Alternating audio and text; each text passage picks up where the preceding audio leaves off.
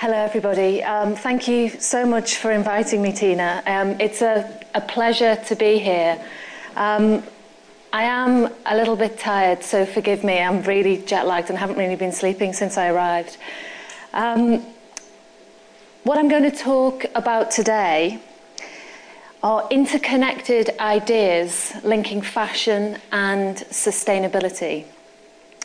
And my hope is that in a small way, what I talk about will, will seed and germinate ideas in your own minds, works, lives, whatever it is. And that hopefully you'll take something away from this that can begin to affect change in what you do. So before I begin, I just want to ask you to take a moment and reflect Think about a garment that you've got in your wardrobe at home that you feel connects you with someone else. Who is that person? And how does it make you feel? Maybe you've got a garment in your wardrobe that helps you feel connected to nature. What is it? And why the link? For me, these memories, these feelings, these values, they're very engaging and they speak to us deeply. They're evidence that sustainability in fashion is possible. What I'm going to talk about is a type of fashion that designs for these feelings, these values. What I've sometimes described as fashion that helps us flourish.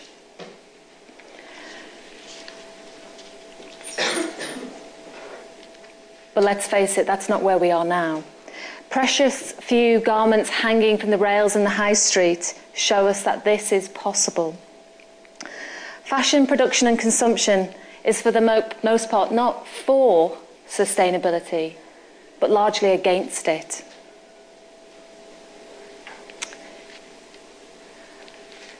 Just a, a sidetrack slightly about what I mean by sustainability. For me, it's a fusion of two things it's a fusion of natural integrity and human well being. So it's a, it's a heady combination of respect and restraint for immaterial use, but also about people, connections, well being, and lives. Okay, so there are lots of issues that I'm sure you're all aware of linking fashion and sustainability, and I'm just going to race through them at the beginning now. Perhaps one of the, the things that people start when they're on this journey of uncovering what these issues are, they start by, by looking at cotton frequently. And of course, damaging agricultural practices come up time and time again when people look at natural fibre cultivation, particularly for cotton. So, growing cotton uses large quantities of pesticides and synthetic fertilizers, vast amounts of water. It's about 8,000 litres per kilo of cotton. Um, and generally, they're cultivated in large farms with no crop variety. The effect is to reduce the fertility of the soil, create water pollution, damage diversity of plant and animal species. You get the picture, so on and so forth. Of course, there's pollution, polluting and resource intensive manufacture, including consumption of synthetic chemicals, petrochemical resources, pollution from the production of synthetics and regenerated fibres, large water consumption for natural and synthetic and regenerated fibres, and so forth. Another key issue that perhaps sometimes misses radars is the exploitation of garment workers who experience labour abuses, poverty wages, excessive working hours, forced overtime, lack of job security, denial of trade union rights. And in recent years, working conditions have been forced ever lower in what's sometimes called a race to the bottom, as manufacturers compete on price, particularly on reducing the price, for a place in the supply chain of big high street retailers and brands. Then, of course, there's the very damaging effects of fashion imagery and trends on us. The drive to constantly renew ourselves in the light of changing trends feeds short term thinking and psychological insecurity. And fashion imagery is linked to body issues, serious medical conditions, like anorexia, for example. And in the UK recently, there was a study that showed that anorexia is nearly as common in young men as in young women. Then we move on. Passive consumers. People follow the trends prescribed by industry. They're ill informed about and very distant from the process of making and designing clothes. And they lack the skills to do anything about it.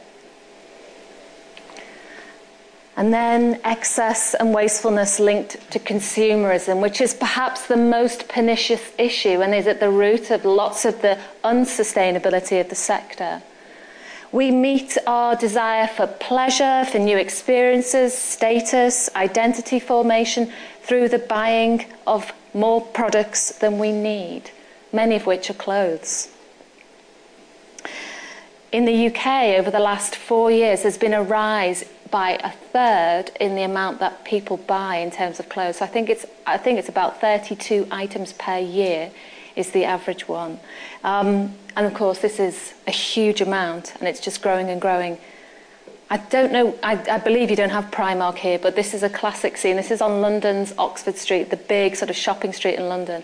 And Primark, where these women have been buying, um, is an incredibly cheap store where, you know, t-shirts are $2 sort of thing. And people literally buy in bags and bags full. And then a lot of what they buy, they never wear. But of course, because it's so cheap, they just buy several in different colours. So there is little dispute that fashion is part of the sustainability problem. But the good news is that there's been lots of activity in recent years, lots of people working to reduce the negative effects of what's going on. Okay, you start very simply by substituting one fibre for another. Things like organic cotton, low chemical cotton, fair trade fibre offer really important benefits over conventional varieties. Then there's newish fibres like lyocell, which offer a natural substitution for, for fibres like viscose. Viscose is quite damaging. Lyocell, which is also based on wood pulp, in this case eucalyptus, um, is a much cleaner fibre. And then there are some sort of questionable fibres. I only included this because people frequently ask about bamboo. Is it good um, for the environment? And my answer would generally be no. Um, because while bamboo grows very readily and doesn't use pesticides in production, it's just the source material for the viscose process. So 99.9% of bamboo fabric available is actually bamboo viscose. It's just a viscose fabric, and viscose is a damaging process. So if you do want to use bamboo, ask for it through the lyocell process, through the, uh, through the tencel process. Um, that would be much better.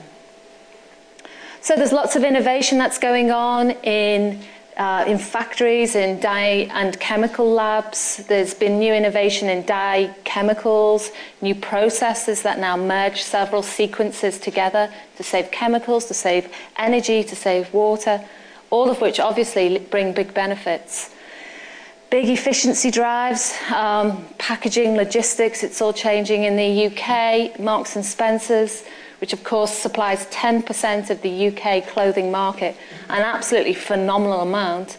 It's redesigned its lorries so that they've now got more aerodynamic shape to reduce drag and save, save petrol. Then Marks and Spencer as well have stepped out of their their shop and tried to reach into people's homes by including a new lower temperature for laundering clothes on their labels you may well know that around 80% of the impact associated with a frequently washed garment is linked to how it's laundered. And so Marks and Spencer have tried to influence this by getting you to wash at 30 degrees rather than the normal 40.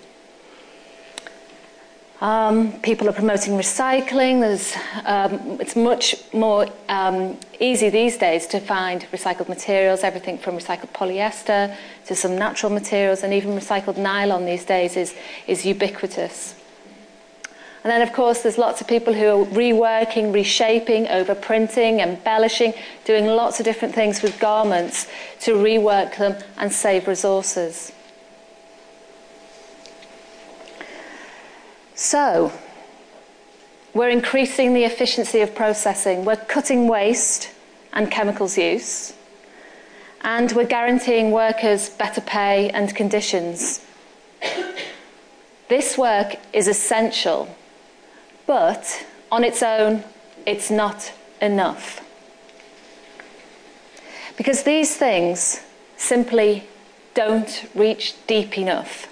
They accept the underlying conditions of the fashion and textile industry as given. They stop short of questioning them. They don't ask about the efficacy of the system, who it serves, or what its purpose is. Unless we actually reach deeper than the problem minimizing strategies that I've just outlined, we never actually tackle the most taboo subject in fashion and sustainability, which is, of course, consumption. And in my view, there's a very severe mismatch between the possibility promised by these sorts of problem solving approaches and the goal of sustainability that just isn't going to lead to there because they circumvent the core problems. I suggest that the task that we've got ahead of us is to create a future that's not just an extension of the past. It's not just a continuation of what we've been doing so far, but instead we need a different way of thinking, different sets of priorities to those we've had in the past.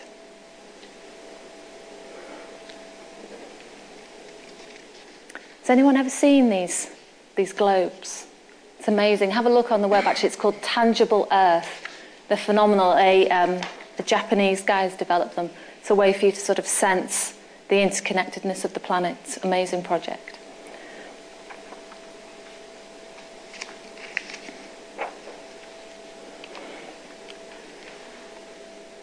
So, there is a Buddhist parable of six blind men gathered together to examine an elephant.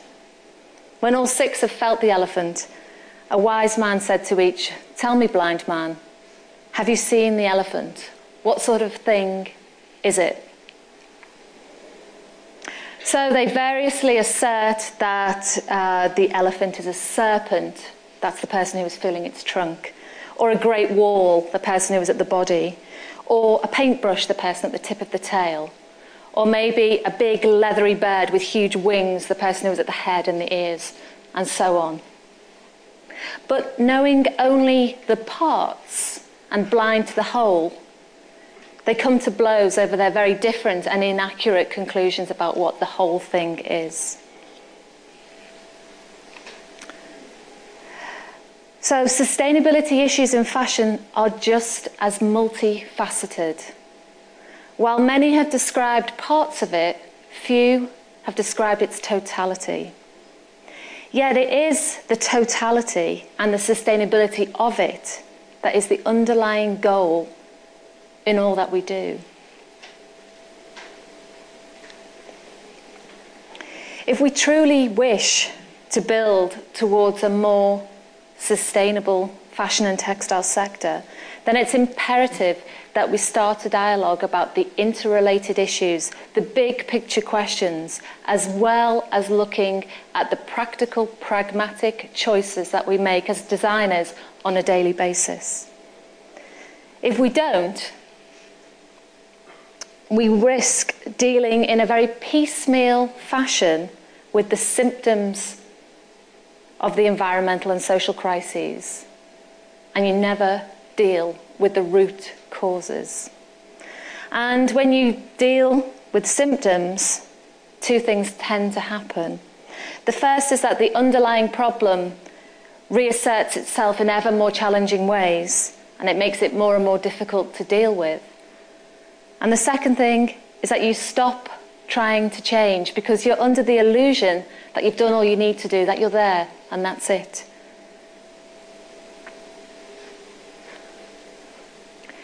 So I reckon that what we need to do is develop skills that enable us to do this thing at the same time, which is to have this sense of the detail and also the big picture.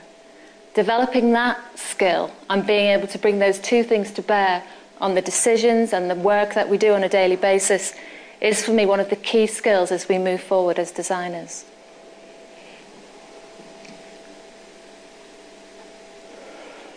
Also essential is that we create visions of the future Sometimes it seems that we've forgotten that clothes and fashion is a really key part of our culture. And the pleasure they bring us is absolutely essential to who we, who we are as human beings. So maybe we now realize that, that fashion without sustainability is ignorant. But we've not quite got there yet with realizing that sustainability without fashion is sad. Okay, so what is this future? I've been really influenced over the years by an industrial ecologist called John Ehrenfeld, and this is how he describes sustainability. It's about the possibility that we might flourish. So it's not about getting rid of something bad, it's about creating something good. It's not about solving problems, but it's about nurturing possibility.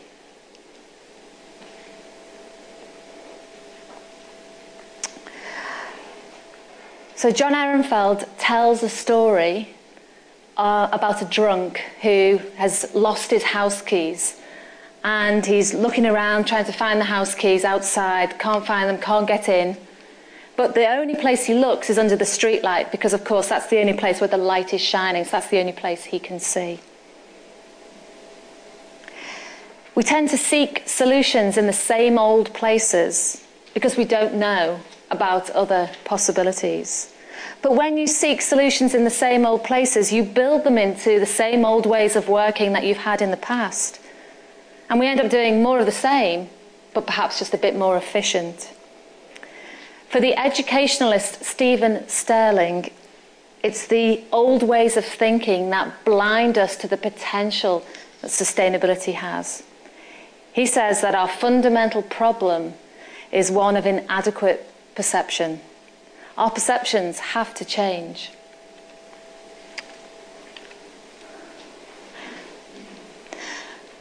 So there's a really important distinction to be made between what's called first order change and second order change. First order change takes place within accepted boundaries. It leaves basic values unchanged and unexamined. But second order change transforms these basic values. So it makes us learn something different, but it also, we learn those different things in a new way. And it's part of what Einstein referred to as a shift in consciousness, essential because, in his words, we can't solve our problems with the same thinking that created them. So, when applied to the industry as a whole, we begin to see that in order to make changes towards sustainability in companies, product lines, the lives of workers, consumers, designers, the industrial system itself has to change. We have to ask questions about the goals and the rules of the industry. We have to ask those questions that actually very few people are prepared to pose, let alone answer like, who benefits from the current setup? Who does it serve? When you ask these really big questions, you're effectively doing some systems design, which is where a lot of the work that I do now tends to sit. And when you ask questions about the rules and the goals of the industry and the purpose of it, you open up big possibilities for change. And this is where I think fashion for sustainability is happening and is really possible. And it's all based, in my view, on design. If you resolve a problem, you accept the conditions that created it and you seek a compromise acceptable to everybody involved. But if you dissolve a problem, you idealize, you don't optimize. What would be best over the long term? And you effectively change the underlying system so the problem disappears.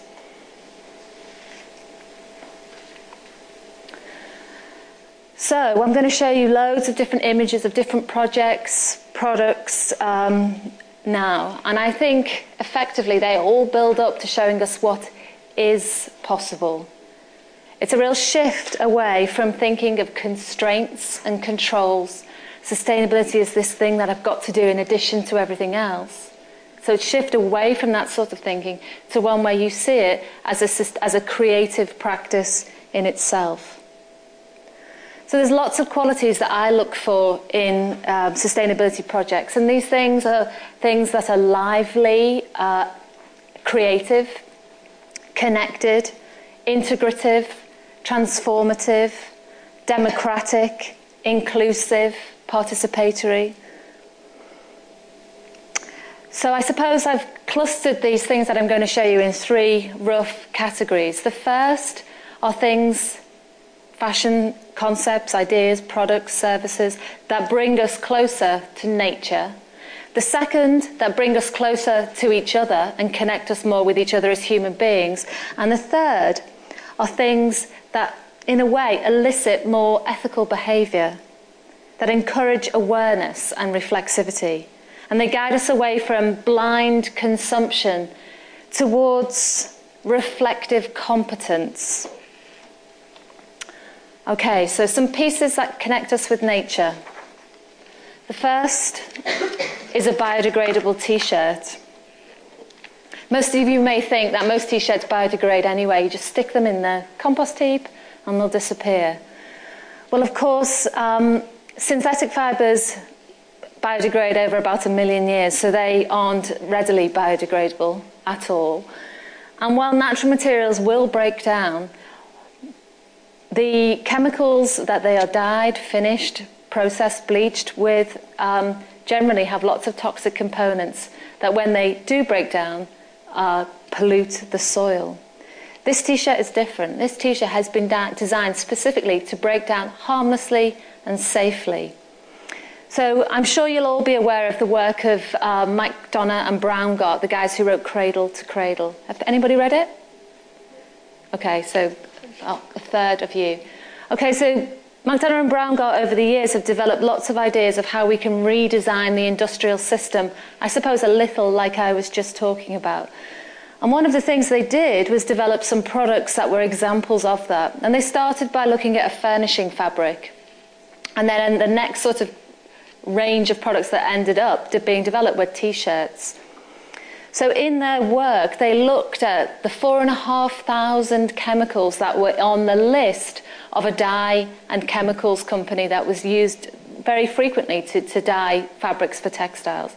And they went through that list and analysed all the chemicals to see which chemicals had toxins in them, which had carcinogens, which had mutagens, and which effectively would inhibit safe and harmless biodegradation. So, of this list of four and a half thousand, only 16 were deemed safe. So, their finishing fabric and this product, amongst others, are dyed and processed only with those 16 chemicals. But of course, there's lots of other things that had to be innovated to, uh, to make this t shirt because you can't sew a biodegradable t shirt, which is made from cotton, by the way, with polyester thread because the polyester thread itself won't biodegrade. And um, when I was speaking to the company that developed this, they said at the time they couldn't get hold of cotton thread. So somebody had to develop some cotton thread before they could bring this product to the market. Then they had to redesign labels and redesign loads of different aspects to make a t shirt that would fully biodegrade. Then a different take something like a local product. So this is made on um, an island in Scotland um, in the north of the UK. The sheep that live there um, are rare breed sheep, and the farmers were struggling to find um, any income and they were struggling to stay on the land. And then somebody had the bright idea of beginning to spin the sheep. And now what we have is a fully accredited, very high end worsted fabric that is being used for suiting in Savile Row. And what you see here is a product that's, that's aesthetic, reflects the character of the sheep. You can see they don't dye anything, they just, they just blend various um, of the different coloured sheep that they have and produce these really beautiful fabrics. And this was um, a shirt designed by a student at California College of Arts. Uh, effectively, it's a no waste shirt. So he redesigned pattern pieces in a way to use every scrap of material, selvage to selvage. So what you see is a garment of really sort of twisted proportions, where the arms and the cuffs are all different sizes because he was he was changing the proportions. Actually, so a new aesthetic emerged that reflected zero waste. Actually, there's quite a lot of this work going on in Australia, which um, there's very yeah, and there's some of it going on in the UK too and in America, but I've noticed particularly in Australia this seems to resonate. Um, a different project, another student project, was to develop the concept of modularity. So you can add and subtract pieces to this dress and make just a top or make a skirt, make a dress, and change it as you will. The idea, of course, here is that you could just sell extra pieces and add to it as you want, and so you get a very different design and you wouldn't need to buy the whole thing new again. Once again, it's just building a sense of efficiency and maybe actually more of an active role for the wearer so that the wearer is not just sort of sticking it on and not really thinking about what they're doing, but wearing it in a different way. Okay, so the next category is garments that help us to be a bit more human, to connect more with each other. So, this was another student project, also from California College of Arts. It was a short jacket that was designed with loops and places to feed some finger knitting through. Finger knitting, I'm sure everyone's done it, it's so easy. And the point of this was so that you could begin to develop a way to store on your garment some of the things that was like a creative practice for you. So this girl was knitting some of these, these wonderful finger knitted tubes on the bus, in taxis. She was doing it with her sister and her daughter. And it's this sense that actually the act of creating connects us with someone else and it becomes a decorative element of the jacket. Oh, this is a project I did um, almost 10 years ago now. And it was, um, I suppose, it was a research project in a sense, developed to try to work out the way that fashion relates to our human needs.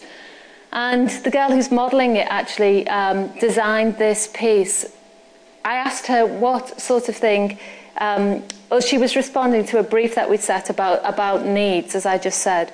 And the need that she was responding to was the need for affection and she said that she really liked when she wore like a mo, fluffy mohair top that people would sort of come and stroke and say, oh, and she really enjoyed the attention that she got when that happened. So she ended up designing this piece, which had cutaways and slits so that people could put their hand in the small of her back, stroke her arm. It doesn't work for me, but me, it worked, it worked for her. But the point there was that she was connecting with others in different ways and she was trying to uncover what it was about a garment that, that connects with your needs.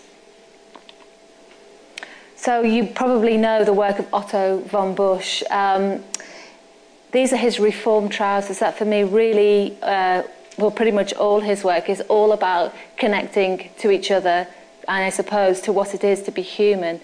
And to swift, switching away from a very passive engagement with clothes to a much more of an active one where we make. So, for those of you who don't know his work, he doesn't produce collections of garments, he produces um, a collection of, of ideas or um, skills effectively. So he produces a book with different pan, plans and patterns for you to follow to make and rework garments perhaps that you buy in a second-hand store into new pieces.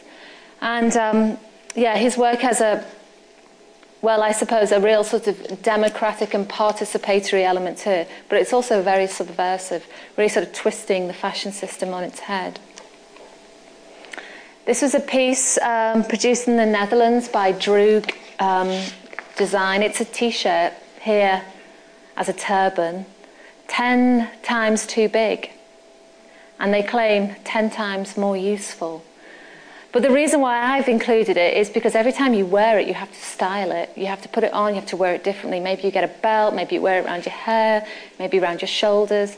And the point again here is that actually we're beginning to shift people away from just accepting blithely what they have in their wardrobe to being a much more active and creative and responsive role to clothes.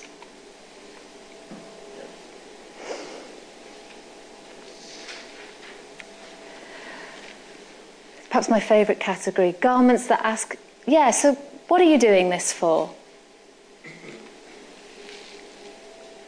So, this was another um, piece of my work. Um, as I mentioned earlier, about 80% of the environmental impact associated with, with frequently washed clothes is linked to laundering. So, how you wash them, how you dry them, how you iron them, how you care for them actually has a really huge influence on its overall environmental profile. And compared to that use phase, as it's called, the impact of, how you, of what it's made from and how it's disposed is pretty tiny. And so, I kept a laundry diary for about six months, and every garment that I tossed into the laundry basket, I did a sketch and noted where the dirt lay, why was I throwing it away. Actually, in fact, the process of checking to see why you're throwing it there makes you think, oh, I don't need to wash it after all, which is quite an interesting process. But so I ended up laminating a plastic bag, just a cheap, thin plastic bag that I'd brought some vegetables home in, onto the front um, around the cuffs and the elbows from where sort of on the desk. Opened up the armholes on both sides so there's lots of ventilation. And I've never, I've worn the top for, well, eight years ish, maybe not seven years, and I've never laundered it ever. Um, and people are always thinking, oh, that's really disgusting. And it is actually pretty disgusting. It doesn't smell too bad because I put, a, put it in a steamy shower room to refresh it from time to time. But in a way, okay, it's a concept piece, it's a one off. But what it shows us, it shows us that with a very small intervention, with a heat press and a plastic bag, that actually you can reduce the environmental impact of a, of a garment by 80%, which is phenomenal. So, don't give up hope. So, this is a a dress that you buy, um, white, and then over time you can take it back and they will dye it progressively darker and darker and darker shades. And I love this idea that over time this gets richer, more beautiful, the hue is deeper. And I suppose so your bond with it grows. And that sort of connection um, is something that is absolutely essential that we design for. And it's almost the, the, the, flip of what we experience today. When you've had something for a long time, you sometimes think, oh, yeah, that's just a bit dirty, looks a bit tired, looks a bit sad. And this is the reverse. It gets more beautiful, more enchanting, more desirable.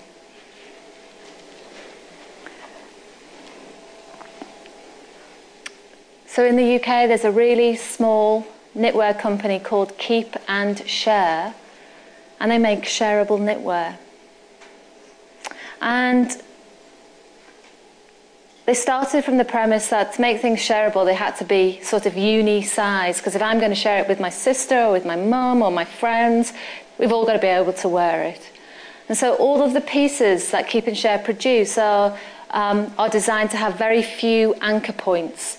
So some pieces fit around the wrist or sort of around the top of the arm or across the shoulders, and the rest is sort of loose and flowing. So there are quite a few sort of um, wraps and shrugs and cardigans with that which don't uh, fasten at the front, so they're loose, flowing, very geometric shapes.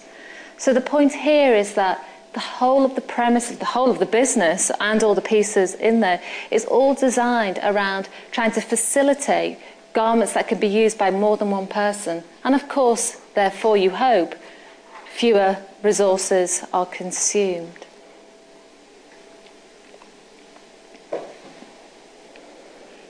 In the US, uh, Alabama Chanin has been working for quite a long time now, doing the most exquisite couture pieces entirely produced by hand stitching. So Natalie Chanin, who um, had been in New York and all various other places in the States, returned to her home state of Alabama. And her, her grandmother was part of um, one of those traditional quilting or knitting circles. So people were making the most exquisite things, groups of women, pretty much 100% women, who sit around, chat, and sew. And so she created a label that used that same process, those stitches, uh, a reverse applique technique that's pretty much made her own. And the pieces are exquisite, incredibly expensive because of all the hand labour. But there is something about that finishing touch um, that makes it really stand apart. But also its connection with a very specific area of the American South and with that heritage is an absolutely key part of what Alabama Chanin do. Okay, so at the beginning of the lecture, Tina said that um, I'd just come from Sydney um, because at UTS um, they've just got a new exhibition that's opened called Fashioning Now. I don't know whether any of you ever go up to Sydney, but it's on there for four weeks. Maybe worth a look. Um, but I've just got some new work that's showing um, there, and I'm just going to briefly just talk about it. It was a real departure for me because it wasn't like any work that I'd done before. But about a year ago, uh, I got a new job, this job I have at London College of Fashion. And it was such a, um, a privilege to be in an academic institution again after being, I'd been working with industry for five years.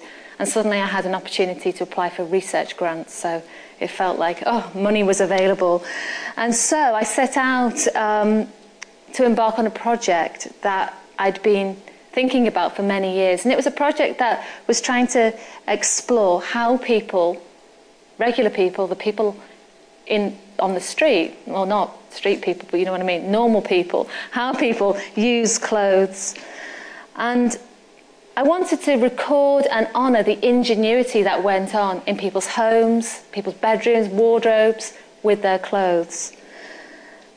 And my feeling was that there was a lot of inventiveness that we didn't know about, a lot of great ideas, a lot of activity. And there was potential in each of these things that were going on to, to help us with some of the problems that we face as a global community. I was sure that there was some wisdom there. But of course, no one takes the time to record it. So I set up fashion shoots um, in two very provincial parts of, of England and I put out an open call to the public to participate. So I put notices in newsagents' windows, in local newspapers. I talked on the local radio. Um, I went to see local crafting groups because I was interested to find out more about the clothes people wear and the way they wear them. I suppose I was looking for sustainable prototypes of sustainable ways of living. So what happened was 50 people came to these two shoots and a whole mix of folk. This guy was 82. Uh, we had some, uh, some younger people in their 20s. And everybody brought along the most amazing things. This guy, over 40 years, has been working and reworking a waistcoat into various jumpers and other things. It's remarkable. He was he was remarkable, believe me. Um, and so it started as a tight waistcoat that had been given to him. He said he got a bit fatter, so he put this panel in the back. He knitted it, inserted the panel in the back. Ooh, about 10 years later, he decided that he needed some sleeves, so he put the sleeves on. And then about five years later, he added the waistband. And then he grew a bit bigger and he couldn't fasten it at the front, so he added latchets, he described them as. I'd never heard that before. Latchets across the front. And then he added a sequin on each latchet. Um, this was a, a denim jacket bought in the 1970s by a guy who was a punk. He sewed the badges on himself, and that was his granddad's army sergeant stripes that he added to the sleeve. But he brought it along because he'd never laundered it. And I, one of the things I asked for were garments that had never been laundered. And only after a conversation with him did I realize that people don't launder things because the process of washing clothes washes away something. It's a memory, it's a smell, it's a, it's a, it's a sensation, or in his case, it was his political stance. Believe me, he wasn't a punk now. He had chinos on, and uh, um, but but when he put it on, he began to get the attitude. His shoulders went back, and he was he, he really began to affect how he used to be. And I had this real also this real sense that actually, generally, forgive me, men in the audience, that it's men that find it much easier to have clothes that are never laundered. So there's a real opportunity. It's almost a badge of honour. I know it's not the same for everyone, so that was a, no broad brush statements. So, so as I bring um, this presentation to a close, there's a few things that I would just like to, to um, reiterate. The first is that we absolutely must continue to minimize the problems we face by doing things like fiber substitution, recycling, etc., etc. But what I'm really sure that we must do at the same time is begin a process of inquiry, of asking questions, of having a conversation about the direction of the industry as a whole. This involves some very searching questions, and you may feel that you're not able to answer them or even to ask them, maybe I'm too small, I'm, I'm not significant enough. But I think that this is where it's got to start. perhaps one of their most significant questions is the West's addiction to consumption and how we can reconcile that with a fashion system. So I suppose what I've tried to do is offer some really tentative ideas about how I would like to see the industry shaped.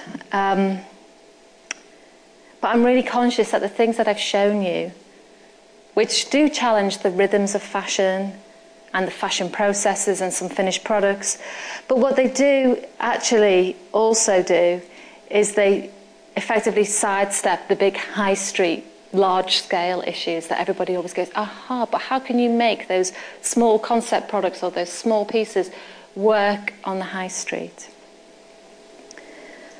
In fact, it's the economic, the business, the strategic questions that are the difficult ones, they're the big ones to answer. And historically, at least, designers have the least interest in working with those, and I'm in that category. Yet, for sustainability to be a genuine alternative, we do need to be able to ask these questions. We need to skill ourselves in that sort of language. We need to open our minds and read in different ways, look in different ways at what's around us. So, our next, our next step, my next step, is to move out of the very safe sustainability territory of some of the things that I've shown you and actually to explore what it might mean for large scale production.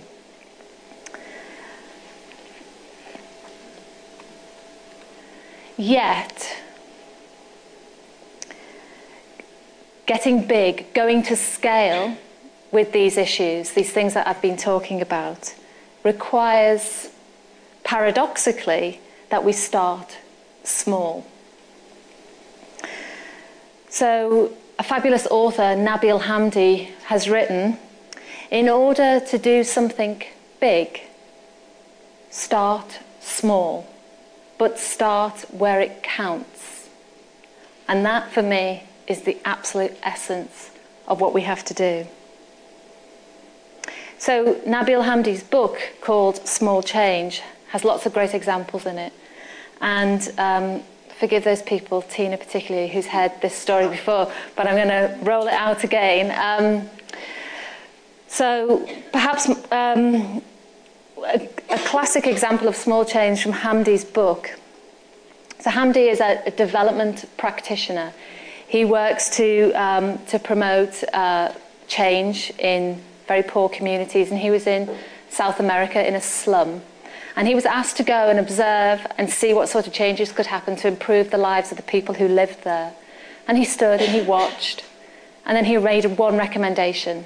And that one recommendation that he made was to change the location of the bus stop away from the edge of the slum to in the centre of it. So we got agreement from the bus company and the local authority, and they moved the bus stop into the centre. That one small act had a huge influence. Because by doing that, suddenly the bus actually went into the middle of the slum, and what in the slum, what they were producing at the time was they were catching lots of fish. So the people in the slum were going and taking the fish into the town, so they had to catch the bus in. But suddenly word got out that now you could get a bus and you could get right into the slum. And so if you wanted the freshest, the best fish, people started coming from the city into the slum to get there first. And then some of the local boys thought, aha, people are coming in. Maybe we can sell them fruit and vegetables at the same time. So they set up fruit and vegetable carts. And so a thriving food industry or business started about that. And then a few enterprising other young boys thought, aha, so I bet we can set up a bicycle delivery service. So they got the bicycles out and started taking the food from the market to people's homes. And then the next thing that happened was a bicycle repair shop to repair the delivery boys' bicycles, and then a barber shop to fix the hair of all the people who were sitting around, and so on. So you can see, with a very small intervention, this huge chain reaction occurred. So, I would like to say to you what you need to do if you want to affect change towards sustainability is to find the bus stop in your practice. What is it that you can do? What small thing can you do to make a change that will have this ripple effect? Okay, look at that for timing. Oh, six o'clock, seven o'clock. Thank you.